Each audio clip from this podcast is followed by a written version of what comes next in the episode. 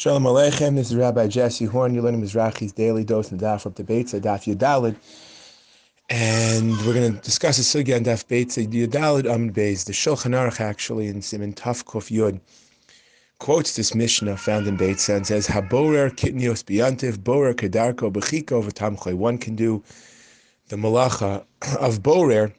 One can separate things on yantiv if they use their lap or if they use a funnel. But not if they use a tavla or a nafe. There is some type of like board or fine sieve. And that really is the opinion of Beis Hillel found right here in our Mishnah.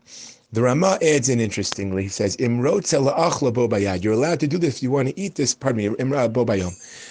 The Ramah adds in, this is all okay if you want to eat this today. So the question is, what's the Ramah adding? So Mishnah Berurah points out what he's not adding and then explains what he is adding. It says Mishnah Berurah, he's not telling you that it's okay to do today and not tomorrow, because there's no way anyone would have thought you can do something for today, for tomorrow. That's a separate problem of hachan. You're not allowed to prepare on yantif for after yantif. Rather, the Mishnah Berurah is pointing out that you can do it today and eat it all day long. Or in other words, in contrast to Shabbos, where you can't do that, you can do it on yantif.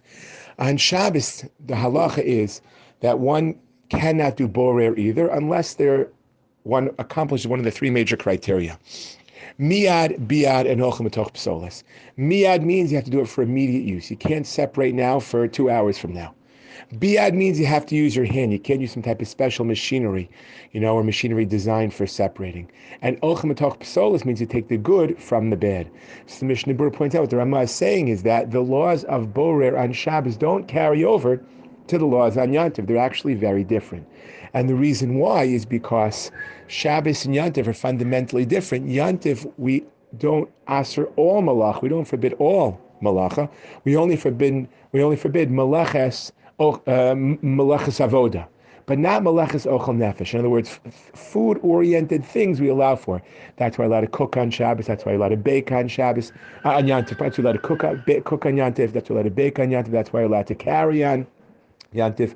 So the Mishnah Berurah points out, really following Rovri Shonim, that the same thing is true about Borer. Really, fundamentally, you're allowed to do everything.